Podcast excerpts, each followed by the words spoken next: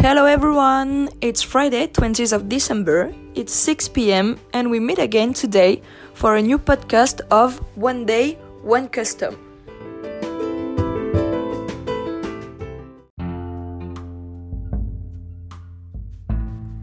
So today I bring you to Benin, a beautiful West African country bordering Togo, Niger, Nigeria, and Burkina Faso.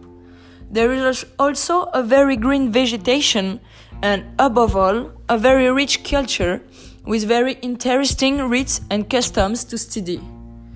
It is about these customs that we are going to discuss about today. In particular, the voodoo ritual of Zangbeto, very popular in the country. If I chose to talk about this subject, it is among other things because I had the opportunity to assist to this ritual during my trip to Benin in 2017. So I'll try to make you live this phenomenon and tell you more about it. So um, I will first start by giving you some informations on the subject. So um, the term Zangbeto means guardians of the night. Zan means night in Zou, the dialect in Benin. And Beto means hunter or guardian. It depends. But uh, then, what is the principle of this ritual? The Zangbeto have the mission to protect the villages about the forces of evil and malevolent spirits. Traditionally, the Zangbetos acted as police officers and were the main guardians of the law in the country. They are guarded by guards who must be only men and insiders, which means they must have made offering to the Zangbeto. So, um, physically, they come in the form of conical bamboo tipis covered uh, with very colorful straw. They are about two meters high.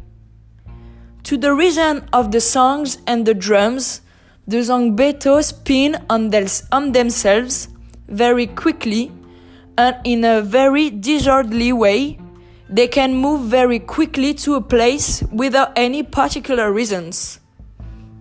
But what is the most impressive is that the Zangbeto spin, uh, spin in an almost crazy way but when the god who dances with them turns them uh, over on the ground during public performances, there are no human insides.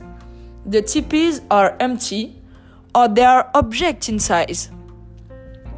And in my experience, the tipis were spinning thanks, thanks to an empty bottle the first time, the next time, thanks to a snake, or a simple wooden figurines. And all this uh, without ever understanding how the object uh, could be transformed inside uh, the Zangbeto without any human being inside. It is a pity that I can't show you some videos of my experience and this ceremony because it's really, really impressive. I'm still trying to understand this mystery, but unfortunately, I think it is a lost cause. Benin will keep this, uh, this mystery about it, its guardian of the night, the Zangbeto. But in any case, if you have the opportunity to go to Benin, dear listener, do not leave the country without having attended one of these ceremonies and if you get more answers than I do, I am a taker.